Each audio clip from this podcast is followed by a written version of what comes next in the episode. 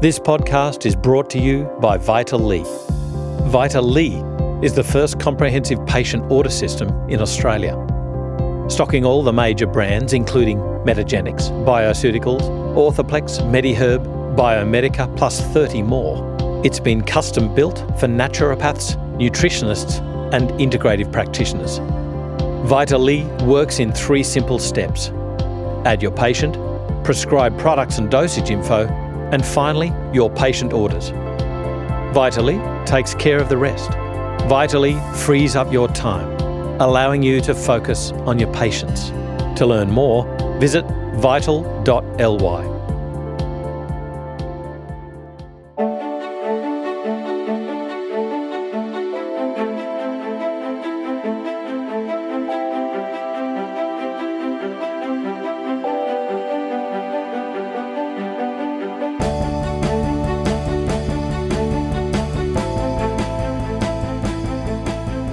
is FX Medicine. I'm Andrew Whitfield Cook.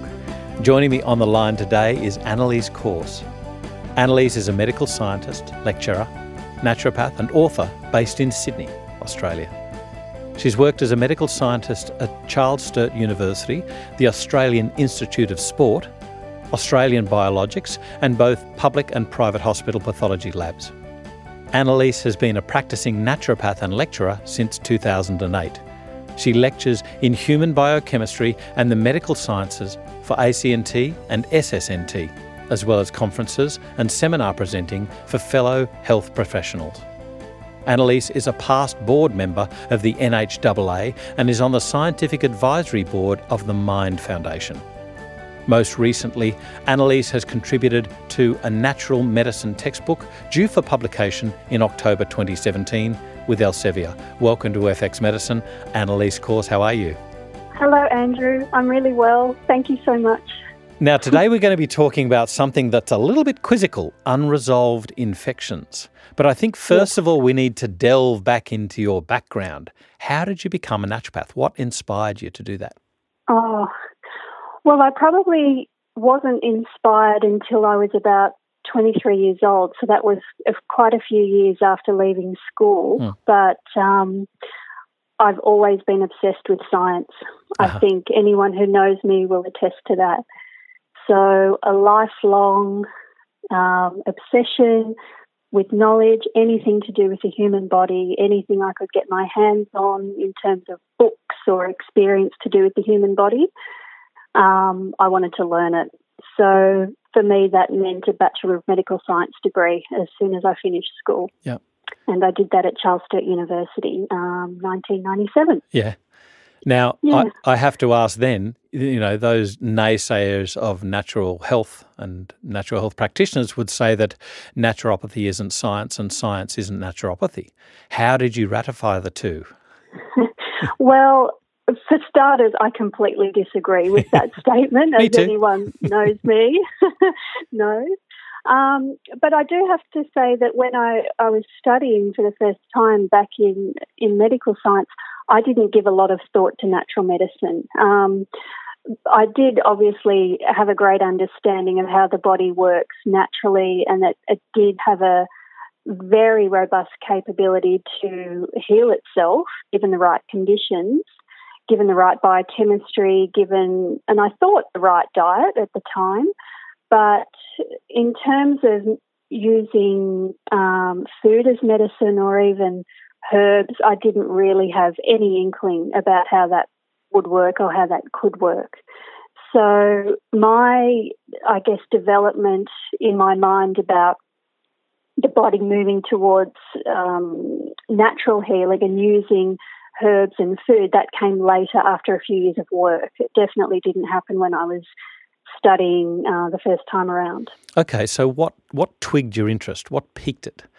Um, I think what turned it for me was uh, when I started working at the AIS. To be honest, I was I was still pretty young. I was only 21 years old, but that was my first job after I left medical science, and I started looking at these young, fit, elite athletes with everything at their doorstep in terms of help. They had nutritionists, they had physiologists, they had sports medicine physicians, they had everything that they could possibly need to be healthy, but many of them weren't. Many of them oh. struggled with their immunity, many of them struggled with their energy levels, many of them struggled even with mental and emotional health. So for me, there was this huge question mark what is it about these people that they can't, even though they've got the natural talent and the natural ability, they're still getting sick. So there were all these question marks coming up for me. And I was in the sports medicine lab, so we ran their tests. We did all their blood tests. We were doing, helping out with VO2 max testing and all the performance based tests. So I could see there that diet could help some, diet might not help others, mm. but again, a lot of them weren't well, to be honest. And I think stress had a huge um, impact on a lot of them. And that's when I started to think, hmm, here's this thing in our lifestyle that can have a huge effect on our well-being. And I think that's when I started to look at the natural side of things and not so much the medicines, but lifestyle. That was starting to um, I guess, pique my interest. Yes, I think what's interesting is mm. the, the lifestyle choices that we make is now really headlining uh, yes. even confounding conditions and frustrating conditions like depression, and not light, yes. not lightly taken. either. we're talking about severe depression. Um, yes. So I think it's very interesting how the world turns, isn't it? Yes. But I also agree with you because um, you know, back in the day, as I said, I was a total naysayer. Now that I'm mm-hmm. a little bit wiser and hopefully a little bit less arrogant, um, mm-hmm. um, I think it's really interesting that even medical science, even those based only in a, an orthodox science, let's say it, um, will say and will quite readily accept that trees need certain nutrition to give a certain yield for the benefit of humankind. Animals need certain nutrition to have a certain yield to benefit mm-hmm. mankind. But they don't mm-hmm. talk about humans giving a certain yield to benefit mankind. Are we talking about working?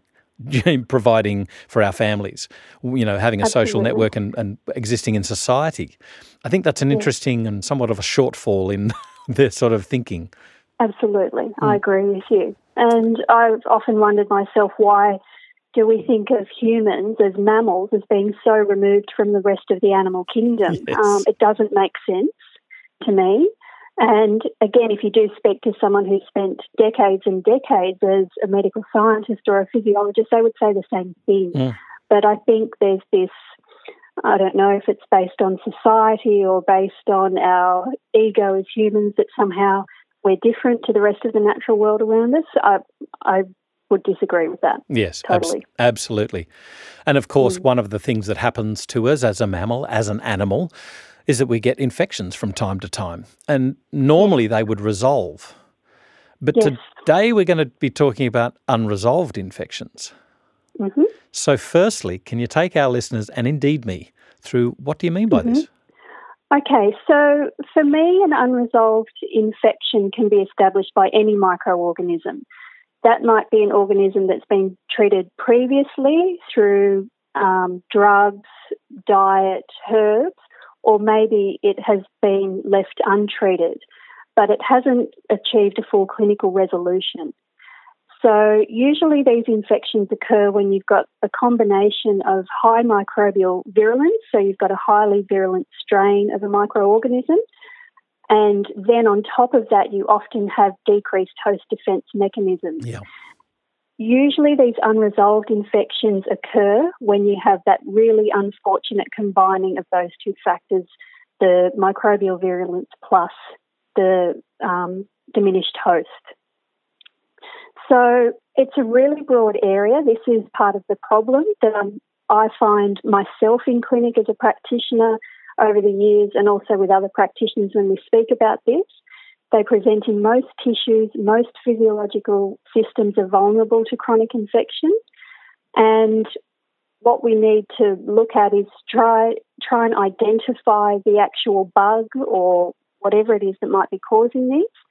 But it may not be the first question or the first, I guess, um, it's not the first thing we think of when we're looking at someone in front of us because you know, we have such good training in nutrition and we have such good training in other areas, but we we may not be so confident as naturopaths to think about bugs or think about infection or think about doing testing because it's not necessarily our forte. We're not we're not trained in labs as naturopaths. Yeah. Um, you know, I came from labs, so I feel pretty confident in this area, Mm. but we need to be thinking about them more because infections are becoming much, much more of a problem in modern practice and they're becoming resistant to drugs, so they're showing up more and more. So, so I guess the orthodox or the sort of obvious way to look at this would be an unresolved infection that keeps on sort of, you know, um, simmering away and then breaks out with, you know, another a, a fistula a, a pustule, something like that. Yes, But are we talking about only the immunocompromised here, or are we talking about those that would otherwise be deemed as having a, a reasonable immune system? You see it in both. Um, you'll have people walking into your clinic who appear quite robust, fairly strong. They have no other comorbidities. They're functioning well in their jobs, but they have this hacking cough that won't go away that's been there all winter. Or they have this wound that just won't seem to resolve. Mm. Or they have STIs that won't resolve. And usually it's when you start digging a little deeper that you find other things are going on. So there's other things in terms of um, stress levels that might be contributing to a diminished host immune response. You might do some testing and you find that they have um, some disorders with their white blood cells, and these might be related to nutritional deficiencies, or it may be that they've got a relatively common um, issue with um, an inherited neutropenia or something like that. Right. So it's only after you start digging that you start to find the reasons why these people are immune compromised, but they can present as being fairly robust and they'll often tell you how good their diet is, but when you start to dig deeper, as any naturopath or nutritionist listening will tell you, you know that the definition of a good diet for someone in the general public is not often not a good diet at all. So yes, they can look the picture of health, but physiologically, biochemically, that's probably not the case. I think dietarily, I think it's interesting that the standard Australian diet and the standard American diet are the same thing. They're both sad. Yes, yes, exactly. yeah, it's a really unfortunate acronym, isn't it? Yeah, yeah. So, just before you were sort of reminding me, I guess, or you're forming a picture in my mind of, let's say, a herald, a heralding infection, Mm-hmm. an unresolved, obvious infection, but maybe another culprit that might be underlying the true nature of why the first one is becoming is is un, remaining unresolved. Is that what's happening here? Mm. Like a, you know, a chaperone, a spy, if you like, a Yes, that that can be the case, and um, a lot of a lot of these infections are latent. So Mhm. a lot of the viruses that lead to unresolved infections are latent. They're residing within our cells, our glands, and in our epithelial tissues, and they are just waiting for that moment, waiting for that chance to set up a new infection. So um, I guess latent infections and ones that are lying dormant within our tissues, we can lump them into this category. But then we also have infections that do um, basically set up an infection because they are brand new. They've been acquired through the community somewhere. yeah.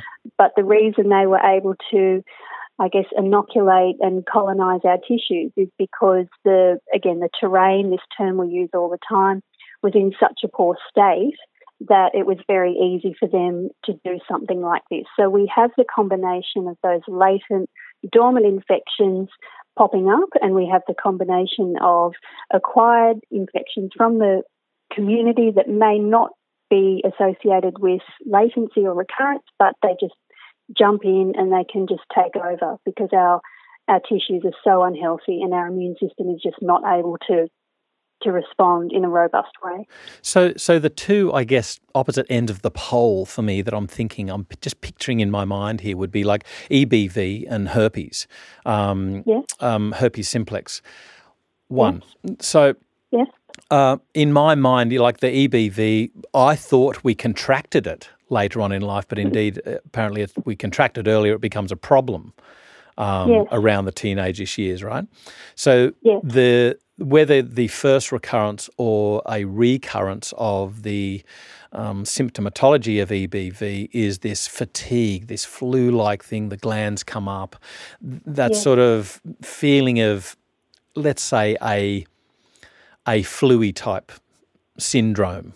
Um, yes. Whereas the herpes would be more like a mm-hmm. fulminant or acute type infection where you get the blisters, the itching, the mm. you know, and it, and mm-hmm. it, it, unless somebody is fulminantly immunocompromised by another complex disorder, then they normally resolve in an acute way over a period of days, perhaps weeks, if they've got a really bad case.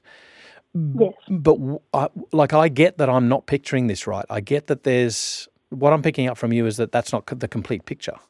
Well, I think no. I think what what you're saying is right. We have these um, these latent infections that that can present in a way where normally we'll, we'll be able to cope with them very, very well, hmm. but mm. often another illness on top of them will bring them out. And that's definitely right. the case with EBV. We yep. know that. Yep. Um, that's definitely the case with HSV as well. So that's when you were talking earlier about them being like a chaperone. Other infections on top can actually create the conditions for these ones to present again. Right. Um, I think the other part of the issue is is that some of these infections don't we, we never remember the first encounter. Right. We we can never recall that first microbial encounter. Yeah.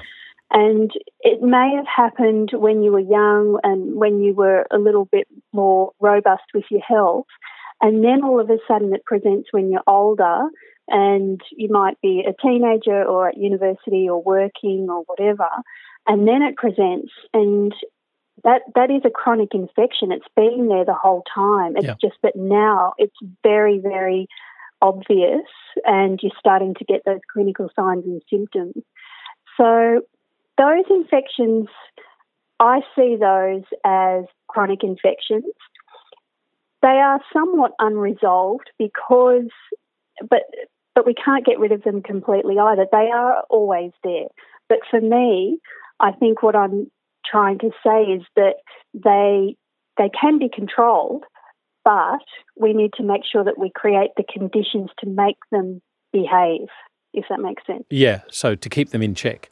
Uh, look, I think yes. this is very interesting because uh, I was speaking with Dr. Mark Donohoe. Um, I listened. I loved it. It was amazing. About EBV. Okay, so like, to me, it was it was like Prometheus. yes. I was like, what the? yes. Um, so basically, there's nothing that we can do to thwart a virus invading our tissues, given that we have contact with it. Um, and given that it's a pathogenic virus, I mean, indeed, we have a viriome, a gut viriome. Yes. Um, yes. So it, it really is. We just need to broaden our horizons from more than bacteria to include fungi and bacteria as part of our normal absolutely. commensals. As, absolutely. Yes. But when do yes. we suspect a problem? How do you pick up that there's an unresolved infection? When, like, what's the clinical picture here? Okay, for me, they become unresolved when they start to interfere with life and they're starting to produce these low grade symptoms that are interfering with people's well-being. Yeah. So, I mean, if you, again, um, Mark is a great expert on EBV, and a lot of people with this particular infection, even though they may not have, um, you know, actual overt, really strong signs and symptoms of EBV, they're often wandering around with low grade fatigue most of the time, right. or they're, they're feeling swelling in their gland and in their throat most of the time. If they're run down and they're working hard, they feel like this most of the time. It's only when they start to take a break or work settles down or a stress um, a stressful time in their life starts to calm down a bit that they think, oh, I don't feel so glandy anymore. I don't yeah. feel so tired anymore. So EBV is one of them, but HSV can be a little bit like that as well because a lot of people may not get the actual open um, sores or wounds or cold sores on their face mm. when they're experiencing a resurgence of this chronic infection, but they will say things like, "I have I have pain down the side of my face," or these little vesicles are popping up. They haven't turned into the you know, the full on wound or the, the crusting over and the weeping wound mm. that's shedding virus. But they, they feel often, most of the time, that there's something there. And for me, that's when I think, okay, the virus is in there, there's not much we can do about that. But this is a sign that your body is not coping. Mm. If hmm. it's able to cause you symptoms and your immune system is just not coping with that. So for me, I see that as a red flag that if they were to get something else on top of this, another infection, the influenza virus, if it happened to be winter, I'd be pretty worried about them, about how badly another virulent virus or bacterial infection might actually affect them. Hmm. Are there any systems that are more prone to these sort of unresolved infections? Uh, you know, we would obviously think mm. lymphatics because we, as you said, you know, we feel glandy and, you know, the yeah. snuffleupagus, that sort of thing. But yeah. one thing that really interests me, and I remember uh, this was a naturopath who used to come and visit to me where I used to consult. Yeah. And him mm. and he was a Canadian bloke, I'll always remember. And he had this pain in his foot, could not get rid of it. What he, whatever mm-hmm. he tried, whoever he saw, orthodox medicine, tried everything, could not get rid of it. Finally, mm-hmm. ended up on the doorstep of a certain naturopath in uh, the south southern suburbs of Brisbane. Yeah. And he said he he came up with the naturopathic diagnosis of you've got a virus sort of that's located. It seems to be embedded in your tish in the tissues of your foot. Now this naturopath, this Canadian naturopath, and I laughed. We went, "Ah, what a load of rot! What a load! Come on, pseudoscience." This guy treated it, and it got better. Now, mm-hmm. and it was like, and we were both dumbfounded. We were like, "What's yeah. going on here?" Now, mm. you could say it was self limiting. You could say it was going to happen. You could talk about placebo and psychosomaticism and things like that. But yeah. the fact mm-hmm. of the mm-hmm. matter is, no other treatment approach of the orthodox branch worked, right. despite him wanting resolution. So, how come the psychosomaticism didn't happen with those treatment approaches? So that was my mm. big question. So therefore, I go back mm. to my question: Are there more mm. systems that tend to be more prone to symptoms?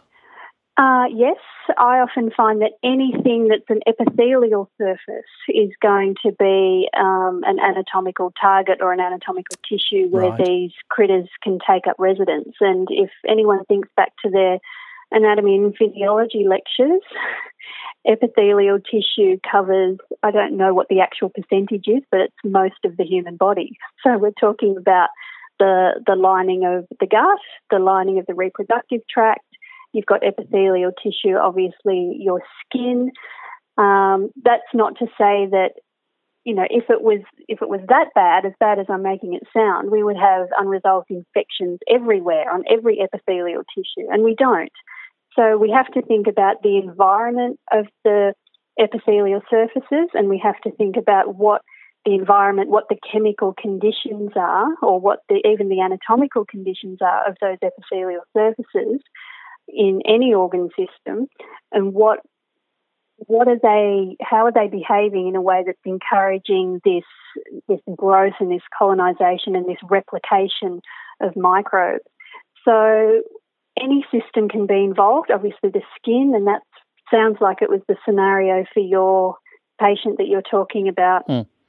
with the foot but also uh, bladder we're talking about urogenital tract we're talking about the lungs, we're talking the gut, any of them.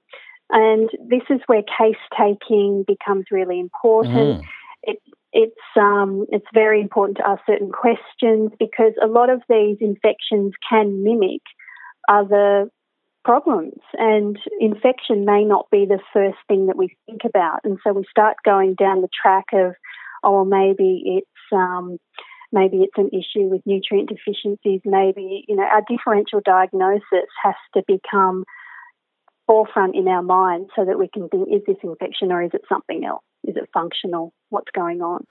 Do we have a usual suspects lineup that we can blame? Like, are there certain pathogens or certain, yeah that we need to be looking at? Yeah, certain first? microbes. Yeah. Yeah. Look, we do. Um, first and foremost, I generally think of bacteria and um, viruses as being the main culprits.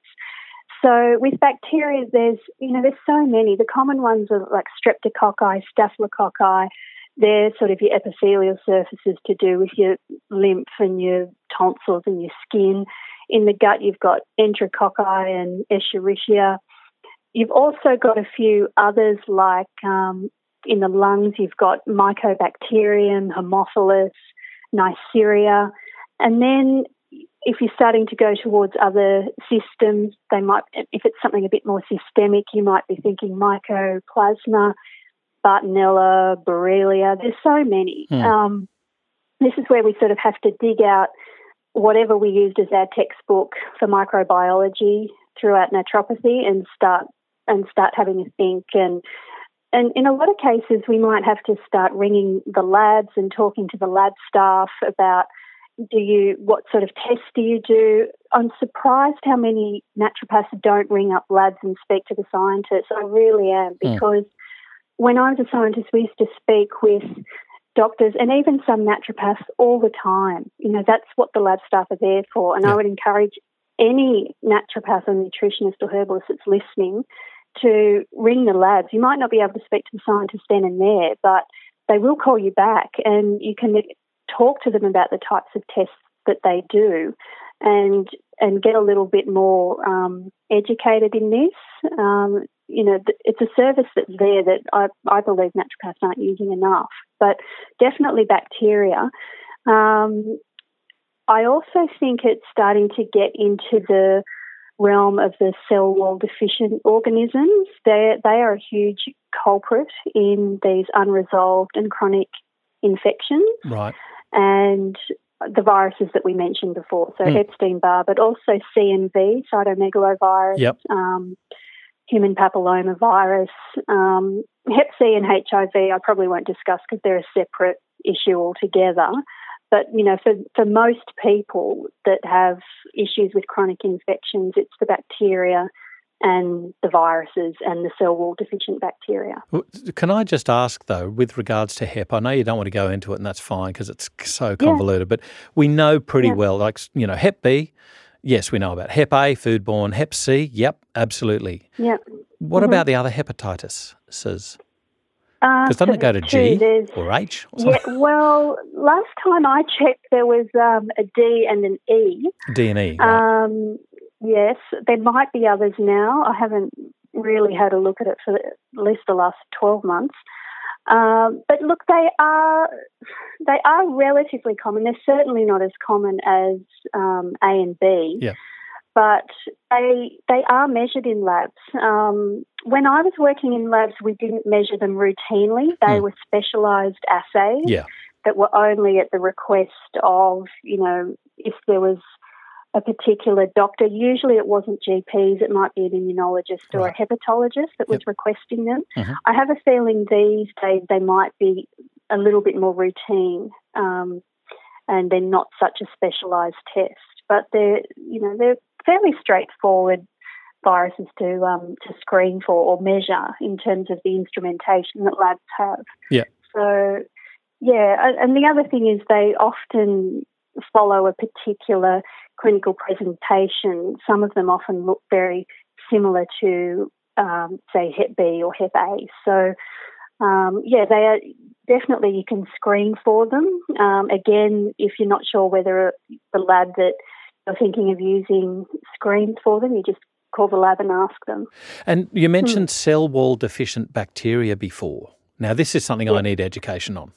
Um, it starts a long, long time ago. Um, I think it was in the 30s that they were first described by some microbiologists. And when I was um, working at Australian Biologics, it was still for me, it was new. I'd never learned about these in medical science, but I was working with Jenny Burke and we could see them. We could see them in people's blood. And basically, these are um, completely resistant to antibiotics. So we can't be thinking that we're going to treat them with our cephalosporins or our penicillins because they don't have a cell wall. Mm. So at some point in the evolution of bacteria, certain species, certain strains have developed the genetic changes to actually grow and multiply without their cell wall. And usually it's that cell wall, it's a peptidoglycan wall, so it's a mixture of all sorts of different carbohydrates, proteins, and lipids. It protects bacteria and it allows it to replicate. It um, protects it in, um, I guess, certain situations that may not be favourable for the bacteria. But these cell wall deficient ones have found a way to get rid of that cell wall because they can evade the host immune response. But at the same time, they're still able to grow with the, without the cell wall intact. So clinically, the big issues with these are that they are not susceptible to antibiotics. Um, they are not able to be cultured. So if you send samples off to labs, they won't be able to culture them, visualize them, identify them, or detect them on any of the routine agar or culture methods. Mm. And I guess the big thing in terms of the research at this point is well, how how much are they actually causing disease? Because L forms even though they're able to grow and replicate, it's considered, most microbiologists or bacteriologists say that they are quite docile. They don't think that they cause a lot of um, problems in terms of infection, but then other other scientists on the on I guess the opposing side of the fence say no, that is completely not true. Mm. Um, they're starting to become implicated as a causative factor within autoimmune disease, but at the same time, a lot of scientists think that they are implicated in these unresolved or chronic infections. So it's still very much, um, I would say, we're a little bit in the dark with them, but the amount of research that's come out in the last 10 years since um, I was working directly in labs and looking at them has been phenomenal. So it's it's something that I would say watch this space, follow the research closely hmm. because mm. I think it's just going to become more and more of a issue. Um, there's some new, really great research papers out that have only just come out in the last six months, and they've all got titles like the new bacteriology. So this is something that um, we need to start looking at this because all the research is moving away quite significantly away from antibiotics and looking at how we might start to target these cell wall deficient forms because we may not have a lot of evidence as to their virulence yet, but the way that they're they're able to enter the bloodstream. So if they're in the bloodstream, they're entering every organ. So it's a worry. Yeah, and uh, you mm-hmm. know the days of antibiotics as the first call for treating infections, we know they're already numbered. It's it's mm. it's been this way for ten years. It's just in the last couple of years, people are going, "No, guys, really, seriously, it's here. It's not going yeah. to. It's yeah. here. We're already yeah, here. Yeah, it's here now. Yeah, it's here and it's now. And it's very interesting that they're really scrabbling for." Uh, you know, new types of antibiotics. I, I, I understand mm-hmm. there was like three totally different types that were released, was it last year, 2016, maybe 2015 mm-hmm. for, mm-hmm. oh, was it Golden Staph? Um, something Probably like that. Yeah, I think it was skin. One of the commun- yeah, hospital acquired ones. Yeah. yeah. and I think it was more skin borne rather than um, mm. um, visceral. Yes. Take me through a little bit more of these L forms of bacteria. If they don't have a cell wall, how come they don't lyse? How come they don't break apart? Well, they, it usually has a lot to do with the, so there's still some membrane capability there. They ah. still have the ability to stay intact because there are some membrane structures that are retained. Right. So it's really just that their cell wall is shed. And the other really, I guess, interesting thing with these is sometimes when you visualize them under the microscope, sometimes they do look very intact. They're very spherical. They they sort of sit in these beautiful, they look like little pearls, mm. little clusters of pearls in, in the peripheral blood. But sometimes you see them blebbing. I, I I'm pretty sure that's a technical word because I did read it in blebbing, the I know blebbing. paper. So yeah, yeah, yeah. they bleb, and they have this really amorphous shape. So not only are they we sort of think of them as being fragile because they don't have that cell wall, but that membrane integrity that's retained allows them to um, almost stretch. And often, in some cases, you'll see that they develop these like little um, finger-like projections. Mm. And and when you see those, that's that's showing that that membrane integrity that's still there is is remaining intact to allow them to change shape and to change morphology without lysing, as you said. That's it is an indication for me, um, and other I guess other scientists that look into this. That would indicate some sort of strength and resilience of this particular form, because if they don't just lyse, then mm. they're often they're obviously quite robust. Yeah, I just think it's really mm. interesting that that each uh, generation of scientists, mm-hmm. let's call it, let's mm-hmm. call them, yeah. will say that today is the truth, uh, without mm. realizing that you know, you now lamb-based what happened 50 years ago. What do you think is going to mm. happen 50 years in the future? Do you really think that this is going to be the end of the truth? Facts constantly change. I know. um, so, what do we do to help these patients? And, and I guess you know, are there are there certain tests that we should use to, in preference of others, to uncover these unresolved infections? Yes, I think there's there's a couple of approaches that we need to have at the absolute forefront if we if we strongly suspect um, an unresolved infection, or there's specific tests that are better with L forms as well that we can talk about. Mm. But I think for me, if you strongly suspect infection, then the source of the infection should be identified if at all possible um, particularly if it's something that's coming from outside and it's community acquired. So if if you know for sure that you don't have something like um, that, what you have is not an EBV issue or a hmm. CMV issue or a HSV issue, and it's a it's an acquired, say, microbial infection from a bacterium. Finding the source is really important because this is going to stop reinfection. Right. So we need to start thinking where where are people getting this infection from? If it was a one-off chronic infection that just took ages to resolve, you don't have to worry about this. But yeah. definitely, source of infection is a big one. So you might start thinking about where do they work? Do they have pets? If it's STI related, you have to think about um, what's going on with partners yep. or anything like that. Um, so we do need to test and we need to identify the pathogen and work out the roots of infection, if that makes sense. Yeah. So we have routine cultures that we can do. Um, but if we're talking about, say, L forms or maybe some of these intracellular bacteria, they won't really grow on routine cultures. So all your things like your blood cultures, your mucosal surface swabs, any of those things, sputum um, cultures, they may not show anything. And this is where PCR, polymerase chain reaction testing, yep. can be very, very useful ah. because ah. PCR, as you know, you and your listeners probably know, it's for detecting um, segments of DNA. Yep. And um, that's really probably one of the tests of choice.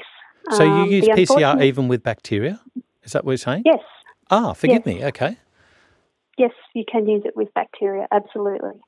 And does it tend to pick up the L forms or any infection, like with with the normal presentation of the bacteria? Yeah, it can. the The thing with PCR is you have to use a sample that you strongly suspect the bacteria, or if it's screening for viruses, um, it has to be there. So if it's again, this sort of depends on the presentation. So most PCR and the PCR that we were doing at Australian Biologics, people were sending us not just blood, we were testing saliva, we were testing swabs, like direct swabs of a site, uh, we were testing urine, we were testing even tissue and biopsy samples. So the great thing about PCR is that it, it does pick up the DNA if you can't culture the microbe, and you can also send a whole you know, a whole host of different tissues or secretions. It does. It's not just blood. Right. So, I think probably the main um, deterrent with PCR for a lot of people is the cost because it's not a um, it's not a cheap test by any means. Mm. It's a more intricate um, testing methodology, and it does um, cost a little bit more in order to get it done. So, what I would say to people is if you're thinking of doing it, you really have to have a good justification for doing it, and you have to strongly suspect um, that certain pathogens are there. You might even have um, a strong suspicion that there is a pathogen present and you need to identify exactly which one it is. Mm. So, this is where, again, speaking to the laboratory and speaking to the scientists who run these tests is very, very useful. Um, it may not be as useful speaking to, say, um, a GP about it because they don't often, not all of them, but um, some of them may not have the intricate knowledge of the actual um, yeah. assay and the testing methodology. Yeah, there are too few GPs out there mm. that hmm. are um, specialists Some, yeah. in pathology. Some are. Well, yeah. Uh, I mean, they've got so much else to learn and mm. think about. So, oh, but some of them do have that. Yeah, yeah, exactly right. And that's this is what medical scientists do. Mm. Um, you know, they're not seeing patients, but this is what they do every single day. They they they know how the tests run, they know how the assays work, they know how the methodology works, and they know whether certain specimens are going to be right for the, the tests that they run. Yeah. So, looking mm. at a treatment approach, do you have any specific types of treatment approaches, things that you employ, and, and what are the aims of that treatment? Look, I think um, antimicrobials, without a doubt, have to become your first line of treatment. So, obviously, identifying, getting an identification of the pathogen that's causing this is important through your testing, whether that's routine pathology or specialist pathology like PCR. And then you have to start selecting your antimicrobial agent. So, again, this varies wildly depending on what's coming up. Is it a is it viral? Is it bacterial? Is it intracellular? Is it L form? But I I am not averse to people taking antibiotics because I've seen a lot of great resolution of infection from taking antibiotics if people need it, particularly for the big nasty bugs um, and bacterial infections. But having said that, it's also a case of using herbal antibacterials and herbal antimicrobials as well. Mm. So um, I believe that they have a great impact on these infections, particularly after they've finished their course of antibiotics. You might actually give a, a course of um, herbal antibiotics or herbal antivirals as well. And obviously, if they're going to take antibiotics or they need to take them, that's when a lot of what we do comes into play as well. So, any resolution that needs to occur in the gut with gut health and gut integrity, we have to work there as well. Yeah. So, I mean, any any of the listeners that are herbalists would be starting to think, oh yes, Hydrastis canadensis, Uva ursi, Baptisia, Melissa, Hypericum, Uncaria, all those um, um, antimicrobials in terms of antibacterial, antiviral, they work yeah. quite well. G- yeah. Given that you, um, there's a in my mind, it's the propagation of a myth. But anyway, um, it, out in the community about the use of um, uh, adaptogens, for instance, an immune adaptogen, mm. a herbal immune adaptogen of note, astragalus or mm-hmm. astragalus. Mm-hmm. Um, mm-hmm. The adage that is constantly touted out there is you should never mm. use it in an infection because it'll set the infection in, which I think is codswallop when you look at the research on it because the mm. research mm. resolved viral colds, helped to resolve. You don't yeah. have that sort of thing in a chronic situation. That's a acute thing. Yeah. So yeah. I I think the like I'm not a TCM practitioner, but I just think we're we're becoming rather arrogant in our Western ways when we say when we're using uh, a traditional Chinese medicine, but we mm. have this mentality of using it in a Western format, if you like. Um, yeah. yeah. Do you ever employ astragalus in these unresolved infections, albeit in a chronic situation, or what? look, I have. Um, and when I started doing it, I did it with a lot of, oh my gosh, what am I going to do to this patient? but I also had great mentors, herbalists that had been practicing for so long, saying, I've done it and it never caused any problems. Yeah. But I also thought about sitting in materia medica classes, learning not to do it. So I'm a very cautious practitioner. I started out only doing it with the patients that I knew through talking to them and knowing about their history that were just that little bit more robust. Um, I've never I've never done it with a um, pediatric patient. Um, I haven't done it with children. Hmm. I've never really done it apart from someone that's been that a little bit stronger in their constitution. Um, I've never really done it with someone with a big, a big, huge history of atopy, and that's probably Ah, that's, that's probably just because I'm a little bit cautious. Yep. But I have done it. I have done it with patients that um, that I felt confident that it would be all right, and it has been all right. It, there's never been this problem where all of a sudden everything's worse because they had astragalus during their infection. But Hmm. I've done it cautiously. I, I guess I have this picture in my mind of a patient who get uh, frequently gets swollen glands and fatigued upon presentation of an acute stressor.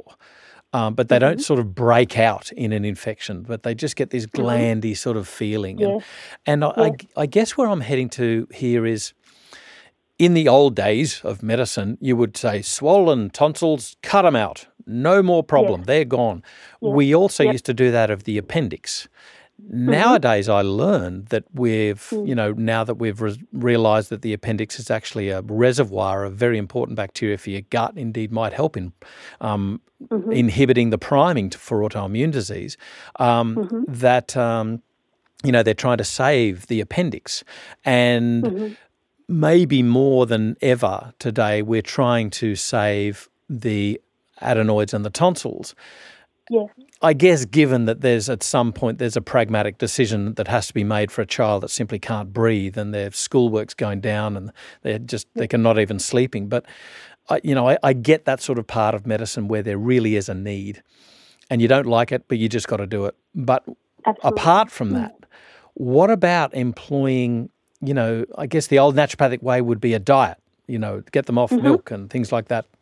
And mm-hmm. yet, what we're talking here is more employing antimicrobials to eh, to address the infective state of it.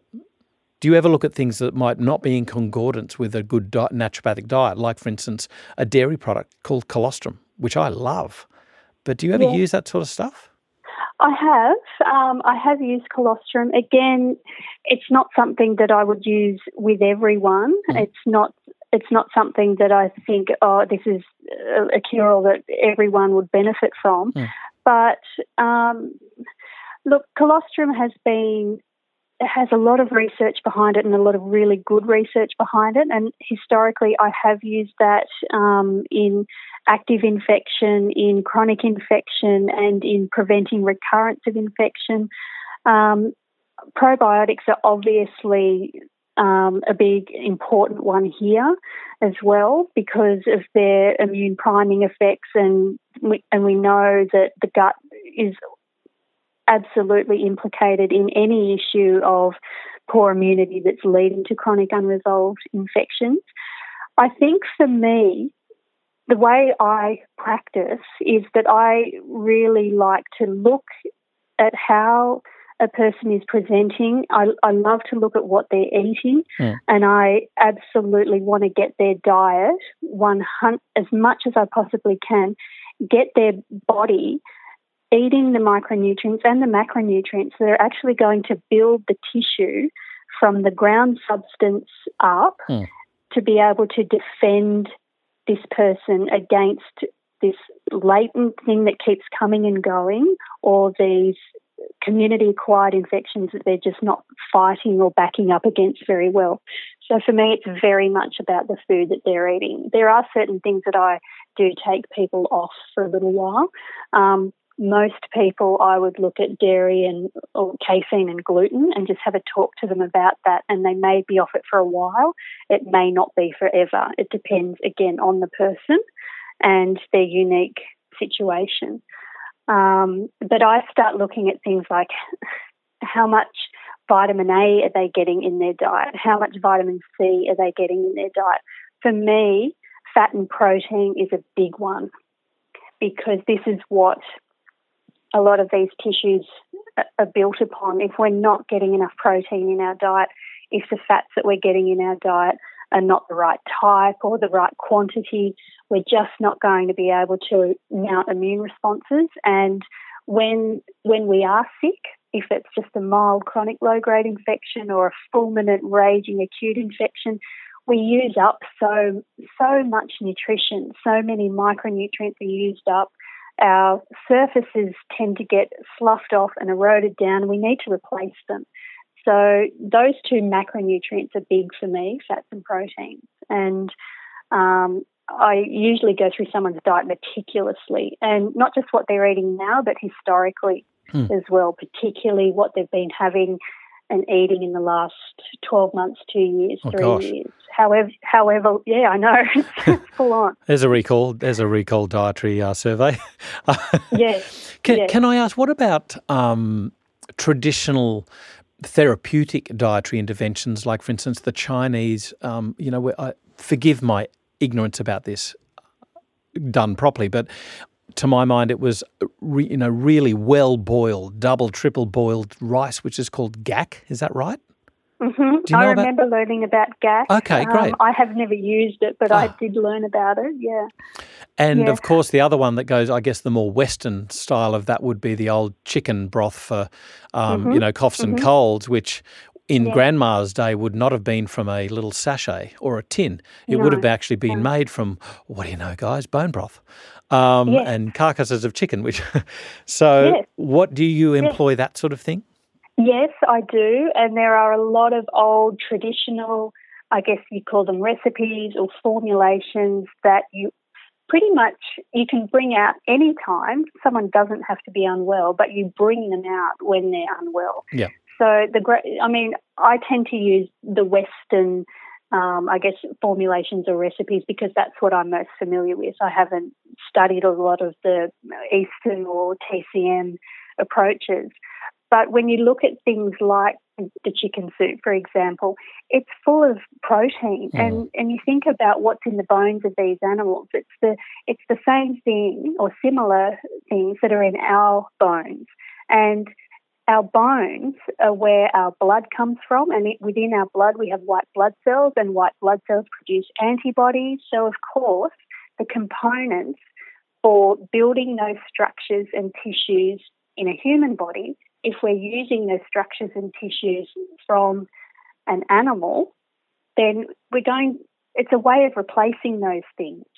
So, I mean, I'm I'm not vegetarian or vegan, and I I I really think that if something like this is an issue for people, we do have to look at protein and, and fat because these things help to build a robust immune system. Yeah. And they help to fight infection. And, you know, we need to be looking at people's blood test results. I've had so many recently um, where you look at someone's total protein level on a full blood not a full blood count, but a biochemistry profile, their total protein's low, and then you start to look at the subsets and their albumin might be low, but often it's their globulin levels as well, and globulins are what go on to make antibodies for us.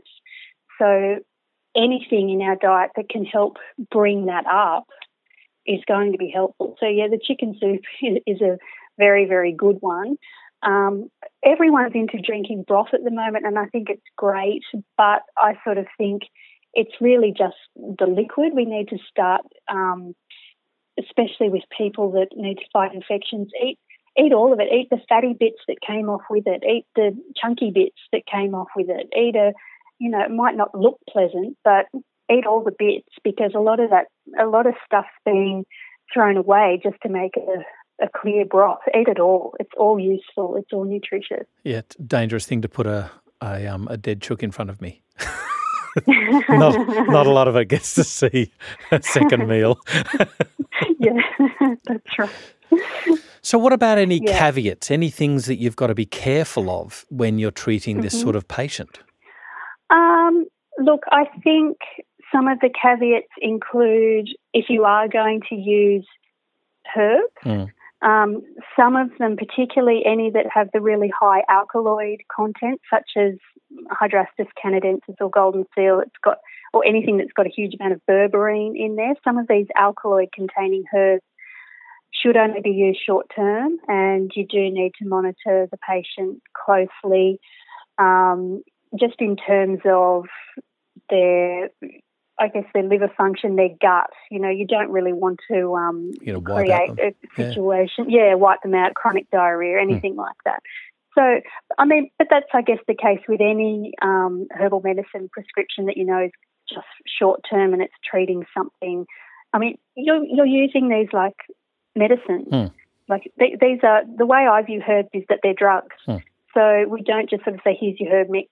Um, call me later." Yeah. I sort of, you know, I, I monitor anyone closely that I'm that I think need herbal medicines. But that's yeah, anything where you're using a lot of berberine, I tend to say monitor closely.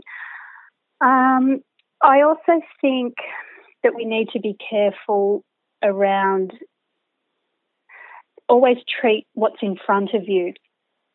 And that's something that I always keep in the forefront of my mind, hmm. particularly mm. with infections, because it can take a, a, little while to get results back. Sometimes, if you're employing PCR or you're sending specimens off to, away to different labs, it can take a one week, two week, maybe even longer before the results are back for you. Yeah. But um, I really think that treating what, what's in front of you is important. You can initiate some kind of treatment straight away, even if it's just dietary. You don't have to sort of go in with um, herbal medicines and antimicrobials straight away, but you can do so much with someone in those early days, um, having frank conversations with the patients about stress and anything that's contributing to the um, poor immunity, diet, any of these things. So, I guess another caveat for me is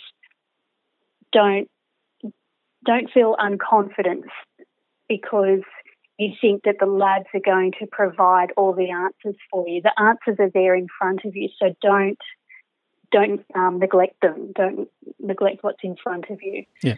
Um, I also think that another caveat is to make sure that you don't always suspect an infection because I know that the whole topic today has been around these unresolved infections and I think they are becoming more pro- problematic in clinical practice, but always having a differential diagnosis in your mind as well because um, we've got things like malnutrition and autoimmune diseases can all manifest mm. in a, a, similar clinical picture.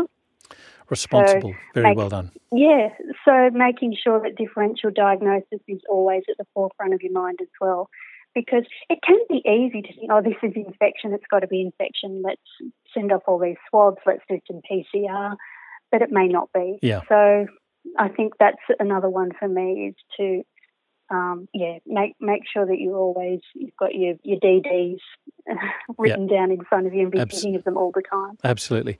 So, what about expectations of treatment when you're dealing with you know unresolved infections of let's say a virus EBV? We're not going to get mm-hmm. rid of it, right? So, we're talking about long term management. Yes, long term management um, definitely involves getting the patient on board and not allowing them to become too passive in this whole process. So I know that in your previous um, podcast that you did with Mark Donohoe, who's talking about EBV as being uh, the great barometer mm. of a patient's health. And that's absolutely true. It's, it's true of EBV and it's also true of HSV. It's true of CMV. It's true of um, anything that we tend to carry in terms of a virus, but also it tends to be the case with seasonal infections as well that we pick up. Um, it is the great barometer of our health uh, as to how easily we pick things up. I always say to people, don't think that you'll ever get through life. And even for naturopaths, you know, there's this idea that we've, we've got to be healthier and never get sick and we never get infections and never get the flu. That's not right. We're human beings. No. So the, the idea is have a look and identify with your patients what are the things that tend to trigger these episodes for you. I always draw up a big list of triggers um, with my patients. I, I do. I generally do it with them, and they'll say things like, "Oh, I know that it's when I work late. You know, I don't get home from work until eight, nine, ten o'clock at night."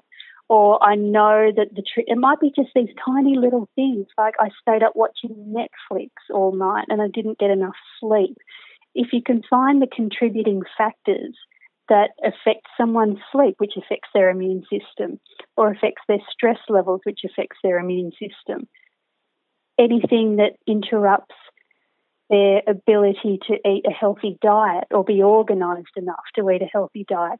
All of these tiny little things that we think are so um, non significant, you add them up, and that's when people start to say, Oh, the glandy feeling's coming on again. Mm-hmm. Oh, I can feel the tingle. Oh, oh now I'm really tired. Um, oh, I had a really bad year with flus this year because I just didn't look after myself. So for me, the outcomes and the prognosis are always better when the patient is very well educated on understanding their triggers. And that often comes from really frank conversations and patients really being quite honest with themselves. And they may not, the biggest, I guess, successes I've had are with the patients who are willing to go there. I've had plenty of patients not willing to go there yeah. who think, oh, you know, sleep's got nothing to do with it, diet's got nothing to do with it. And unfortunately, we're not going to be able to get through to everybody, and that's, you know, everyone's on a, a different tangent and a different journey with their health. But I think, um, yeah, frank conversations with people about stress, sleep, diet, lifestyle it's very important. Mm. We, mm. I think you and I need to be doing a case history at, at some stage. Yeah, it's very much. You know, we all know it. All practitioners know it. There's an art. There's an art to all of this that you're never taught. That you never get enough practice in. Um, even if you've been practicing for five years, you know, you still don't. You never feel quite on top of it, do you? Oh, look, um, I, I, think the day you think you know it all is the day you should hang up your shingle because you've just become exactly, arrogant. But, exactly. exactly right. Exactly right. Annalise Corse, thank you so much for taking us through unresolved infections today. I think there's uh, this is just the tip of the iceberg for me. I've, i think I've got so much mm-hmm. more to learn, and indeed, I think we will be. Um, de- uh, delving into a case history or two in uh, in future mm-hmm. times. So thank you so much for mm-hmm. joining us on FX Medicine today, and indeed thank you so much for taking that responsible point about the differential diagnosis. Don't always think that it's what we think we see. No, that's yeah. right. That's right. Yep. Very true. Thank you so much. I've really enjoyed talking to you. I hope it's been useful for people. This is FX Medicine. I'm Andrew Whitfield Cook. If you're loving our FX Medicine podcasts, please don't forget to share us with your colleagues, family, and friends.